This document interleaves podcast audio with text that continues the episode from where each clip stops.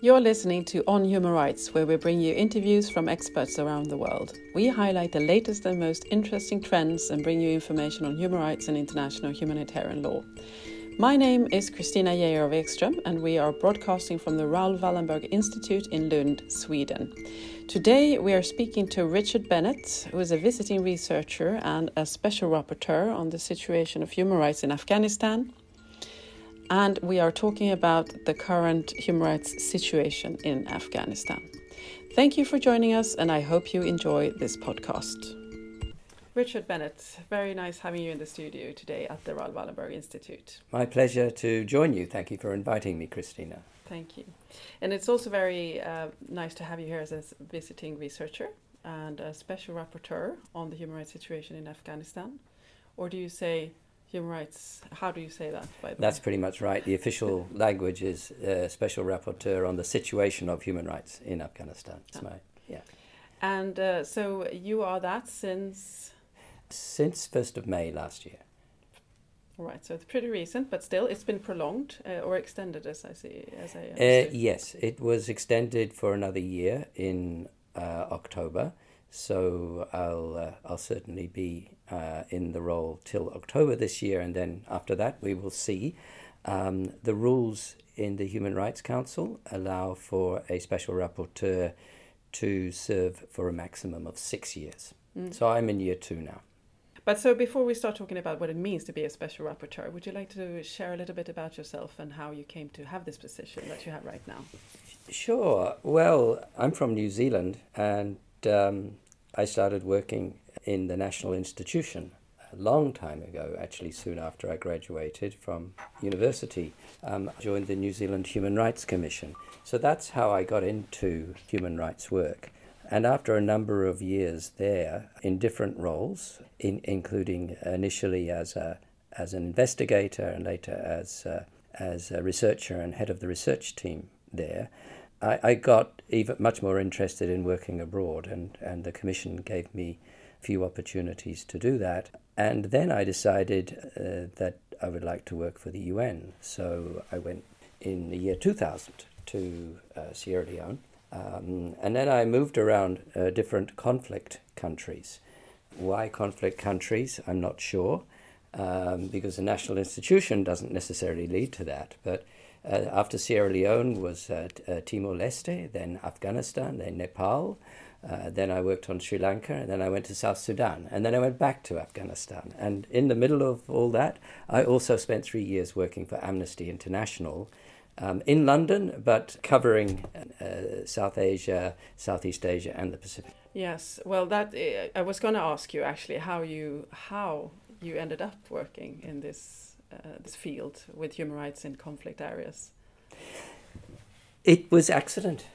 I, I got posted to Sierra Leone in the middle of a conflict, actually um, plugged into a peacekeeping mission. As the human rights officer, I was one of my responsibilities was to help um, establish a Truth and Reconciliation Commission for the country. So that I got thrown in at the deep end on transitional justice, but it was a great learning experience. And I was also involved in helping establish a National Human Rights Commission as well while I was there. So that was kind of how I got into it. And yeah, uh, uh, pretty much ever since I've worked in countries that have been um, involved or emerging from conflict. Mm-hmm. And now you're a special rapporteur. Yeah, I mean, that's uh, because I I, um, I retired as a staff member in twenty nineteen, and I worked for a while as a consultant uh, in Myanmar and, and in Afghanistan mainly, and uh, I did some work in New York too. And then I'd, I'd really retained a very strong interest in Afghanistan and commitment to Afghanistan. I first went there in two thousand three, and I've been going back since then with some breaks, but I lived in the country for five or six years uh, in total. And when things started uh, going downhill, this was before the Taliban took over, um, I was involved there, again, advising the national uh, institution. And after the Taliban takeover and the possibility of uh, a special rapporteur was raised and then adopted in the, uh, appointed in the, in the Human Rights Council, which was in October twenty-one, um, I applied for the post, and uh, as I said, uh, was uh, I, I managed to be appointed to it. Mm. But what does it take to be a special rapporteur? Well, what is a special rapporteur? The, the U N has uh, a, through the Human Rights Council, has a, a process of special, what they call special procedures. Um, special rapor- procedures are either uh, rapporteurs or working groups, and they are independent experts. So we are appointed directly by the Human Rights Council, and we report back to the Human Rights Council, and we are independent of the rest of the human rights system. So I don't report to the High Commissioner for Human Rights, uh, nor to the Secretary General. I report to the member states. So it's a different kind um, of process, and there are two types of special rapporteurs. There are country rapporteurs, and I'm Afghanistan, and there are thematic rapporteurs. For example, there's a rapporteur for violence against women, or there's a rapporteur for on education and health and so on. So there's a total of around uh, fifty uh, different uh, rapporteurs or, or working groups. Mm. But so, yeah, you were in Afghanistan. You are working on Afghanistan right now, and you've been there a couple of times. Um, could you tell us a little bit about the history, recent history of Afghanistan? Sure. I mean, I've been there a lot, uh, but as rapporteur, I've been there twice, mm. uh, in May and October last year, and I'm hoping to go again before too long. Um, recent history. Well, Afghanistan's uh, conflict began following the Soviet occupation in seventy-eight, and it's had different phases of conflict ever since then. Uh, probably the government that has uh, lasted the longest has been the Republic, which was established in two thousand one after the nine eleven attack uh, on the U S, and uh, which uh, and the, the hosting of Al-Qaeda by the Taliban in Afghanistan, which resulted in the U S attacking the Taliban, uh, driving them out, and they were replaced by an interim government led by Hamid Karzai to start with, after something called the Bonn Conference, uh, and then later there were elections, uh, and there have there were two presidents over a, a twenty-year, almost twenty-year period. It was firstly Karzai until two thousand fourteen, and then from fourteen until the Taliban uh, got back in. Took over again uh, in in August twenty-one. It was um, Ashraf Ghani. The Taliban, of course, are are uh, uh, it's a déjà vu. They also swept the country uh, militarily using violence and took over into in in nineteen ninety-six, and they were in power for five years until two thousand one. And many people will know um, about the the way, the draconian way in which they governed the country then, um, especially in regards to a treatment of women, and according to them, as a pure Islamic emirates, and, a, and a governing according to their version of Sharia law and Afghan traditions. So even before that, they, I won't go into it much, but there were, were different conflicts and, and very serious human rights violations throughout. So it isn't as if there was A, a relatively stable country without too many violations, and then the Taliban came. It's been a, continu a continuous conflict with a lot of violence, even before the Taliban, and uh, very serious human rights violations. And I would mention that, that while the Taliban are perhaps the most extreme, um, some of the other governments, and I'm not talking particularly about the, the recent Republic, um, have also had pretty extreme views Um, on issues such as girls' education, which is a very hot topic. Mm.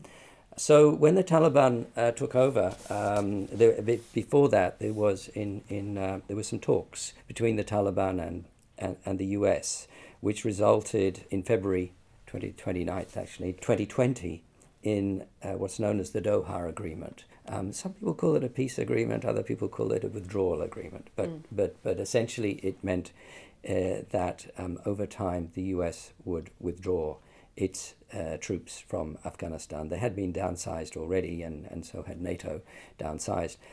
But in return, there were promises not to harbour terrorists in Afghanistan, such as Al-Qaeda or Daesh, nor to harm uh, U S personnel or its allies.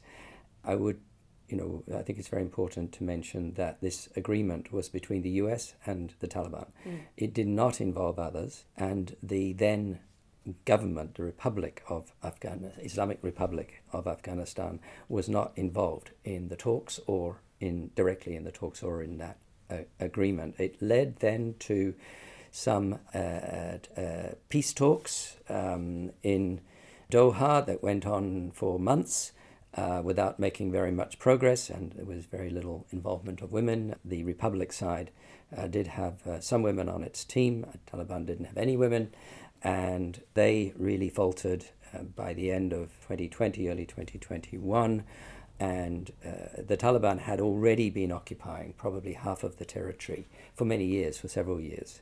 And uh, um, there was a, a period of, of violence, especially in the cities, including Kabul. I was there for part of the time. A lot of attacks on civilian infrastructure, uh, especially minorities, but others as well. And um, then it was felt that it was pretty inevitable that the Taliban would get back into power in some uh, shape or form. However, it was also thought that there may be some kind of agreement, and it mm. might be a power-sharing agreement. Um, but no, instead, early August, the Taliban uh, began to take the major cities, the provincial capitals, and they moved into Kabul on the fifteenth of August. Mm. Um, I should mention that it was expected there would be a fight over Kabul, mm. but there wasn't a fight. No. Um, in the end... Were, um, you, were you also surprised, as many others, that they could take over so swiftly? Yes. Um, I think most people were surprised that it would, would, would was as swift as it was, just a matter of a couple of weeks, really, mm. uh, between the, the fall of the first province and the last province. I mean, there's been different analysis since then mm. um, about why that happened, but the fact is that it did happen, and that the uh, the leadership of the Republic, in, including President Ghani, um, fled the country, and so the Taliban uh, captured the whole country, particularly Kabul, um, without a fight. Mm. And that was a surprise to many, that there was actually... Uh, uh, yeah, as it was a surprise to many, and some people thought, well, perhaps there's, uh, you know, a silver lining to this, mm, because mm. at least uh, there was less violence, and, and, and, and civilians uh, weren't harmed as much as, as expected. And it was hoped that perhaps the Taliban uh, two oh one, uh, the second version, Um, might be a reformed Taliban, and, and there were certain um, statements made uh, by the leadership uh, regarding issues such as uh, treatment of women and education of girls and women, and, and uh, amnesty for those who were associated with the previous government, um, made uh, a number of uh, actors, uh, international actors, particularly hopeful that perhaps this would be a different version. But over time, that has not proven to be the case. And increasingly, especially in the last six months, six to eight months or so, the uh, Taliban um, have really been cracking down. And uh, uh, it appears moving step by step um, to the very draconian, the very tough regime that they had in, in the nineteen nineties. Mm. Yes, so for the for the human rights situation, you would say that one could have hoped or expected things to um, improve a little bit, but instead now, looking back, since the Taliban takeover on the fifteenth of August twenty twenty-one, it has rather deteriorated, mm. or mm. what's your... It certainly deteriorated since August twenty twenty-one. Um, I think there was hope by some, but there were mixed feelings. Many in the international community were somewhat hopeful. The Taliban, I, I need to mention, have not been recognized officially by any countries, and not by the U N. And uh, it was hoped that they may govern the country in a way that that could lead to recognition by some, particularly in the international community, and there were some Afghans too. But many Afghans particularly uh, said from the beginning they didn't believe that the Taliban had reformed, and that they they uh, did not want to to recognize uh, the Taliban at all. I mean, it is a reality that they're in power, but to recognize them officially and legally is a different uh, a different issue. Mm. But they're still hoping to be recognized. Yeah. That's something that they want. Yeah, the Taliban are seeking recognition, and they believe that they deserve it. And, uh, uh, for example, that they have achieved a number of uh, much progress that, that means that they should be recognized. For example, that they, they claim they have uh, increased security, that they have stamped out corruption, that they have dealt with many narcotics problems, uh, for ex- to give uh, a few examples. And um, I think their, their claims are both for recognition, but also for boosting the economy, because the Afghan economy was, was rather dependent, seventy-five percent dependent on international aid. And on top of the aid being cut, um, also banking system was frozen, and Afghan Afghanistan's assets held abroad in the U S at that time were also frozen. So this has been another platform on which the Taliban have been advocating not only political and legal recognition, um, but also creation of an even playing field so that they can govern and run the economy according to normal international rules. Mm. Do you agree that they sort of merit some sort of recognition, judging from what they have or say they have achieved? Um, I think there's a large gap between what the Taliban say and, and what they do. And human rights comes to, to uh, the forefront in this. Certainly the situation for women and girls has been really serious. They have uh, removed almost all um, the rights of women and girls. And they, I think, are possibly the only regime which states quite blatantly that they don't accept the equality of women and men. Having said that, there are different positions uh, by different uh, Taliban leaders. I, I probably don't have time here to go into the different factions, but yeah. um, uh, but the reality is that those in power have not only uh, uh, shut the girls' uh, schools for secondary school, uh, they've now done the same with universities for, for women, and they've prevented women working for N G Os. And there are many other restrictions regarding maharam, male chaperone, to move around, uh, uh, to do with uh, uh, attire in terms of hijab and so on. So there are many, many restrictions on women. But also, um, I would also challenge their, their uh, proclamations around a general amnesty and that there would not be revenge killings. We are getting some very worrying reports about uh, people dis- disappearances, killings, torture of people associated with the security forces or even with the judiciary in, in terms of prosecutors or, or civil society in the previous times. And they've really clamped down on any dissent. They will not as- accept any dissent or uh, criticism. Uh, the media has been uh, muzzled. It used to be pretty free media now in, in, in relative terms in the region. Now it's very restricted, and the space for civil society has shrunk a, a great deal. So to come back to your question, um, should there be some kind of recognition? I think this is a really, um, a really a big question. Uh, what I would say is that complete isolation is not the answer, in my opinion, because it's the Afghan people that will suffer if there is complete um, I- isolation.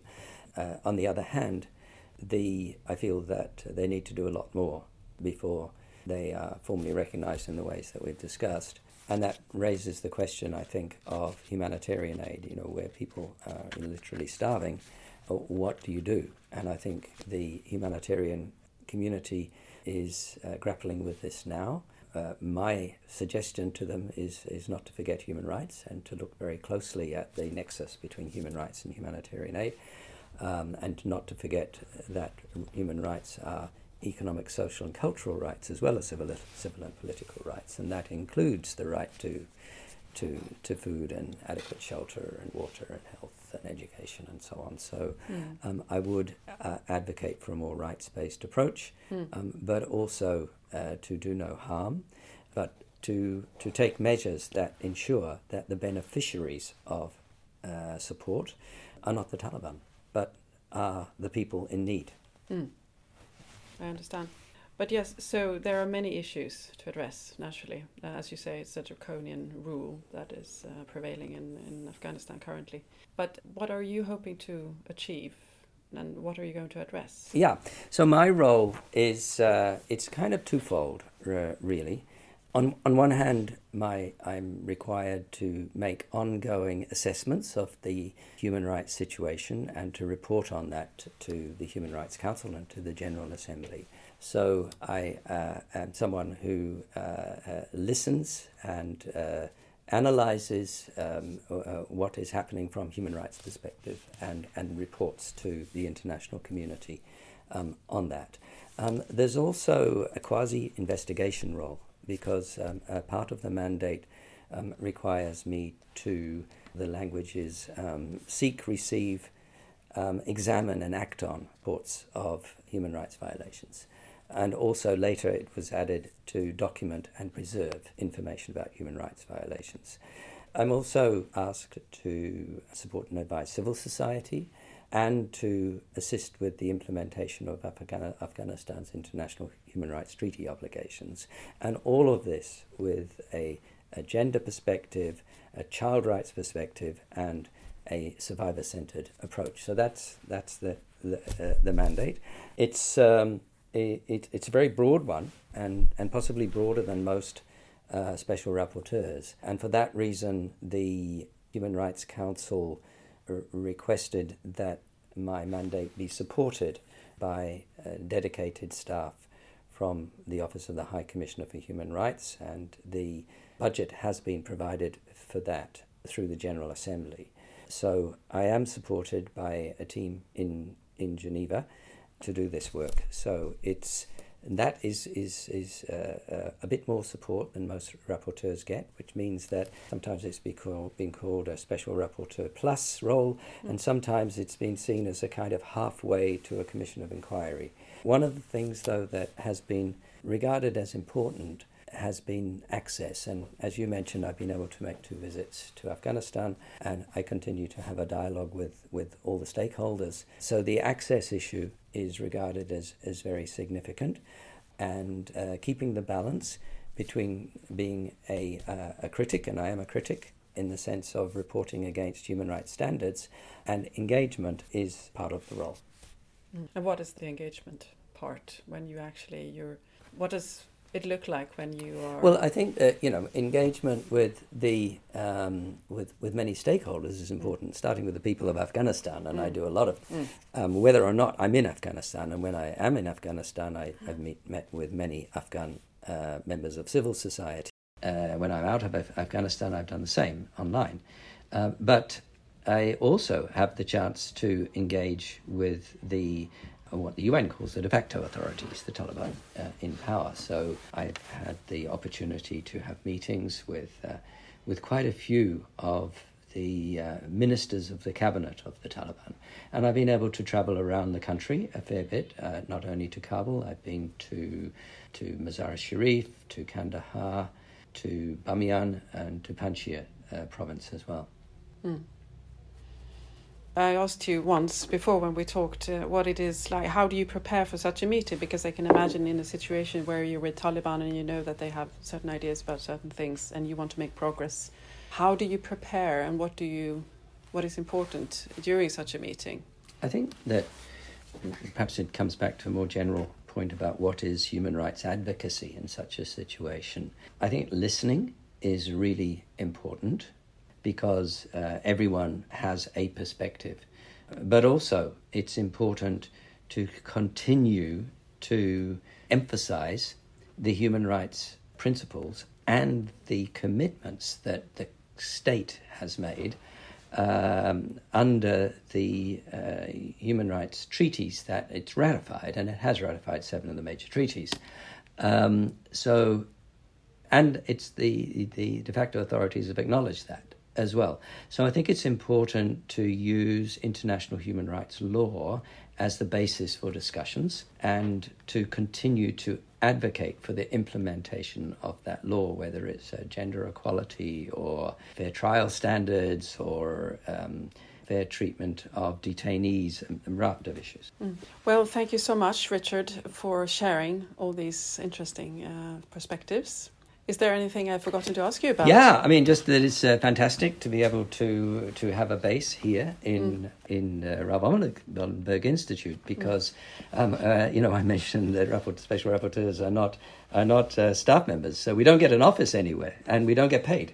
No, and um, I know that. So it's uh, it's really very supportive and helpful to be part of the Raoul Wallenberg Institute, and uh, it's really great that R W I has an Afghanistan program which has a number of elements. We had a really uh, interesting round table last week with, with many people coming to Lund, and we also uh, this year have four research fellows, all of them up, who are working Um, on their projects at Raoul Wallenberg, and also um, I am uh, able to, to work with and uh, support them, and, and hope that they can also support me.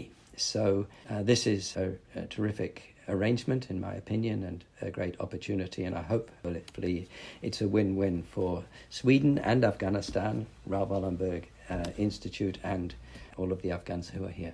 Yeah, thank you so much for sharing. You're welcome. Thanks for inviting me. That was Richard Bennett, visiting researcher at the Raoul Wallenberg Institute and special rapporteur on the situation of human rights in Afghanistan. This has been the podcast on human rights. For more information and the latest updates on Raoul Wallenberg Institute's work, follow us on Facebook, Instagram, LinkedIn, and Twitter. Thank you for listening.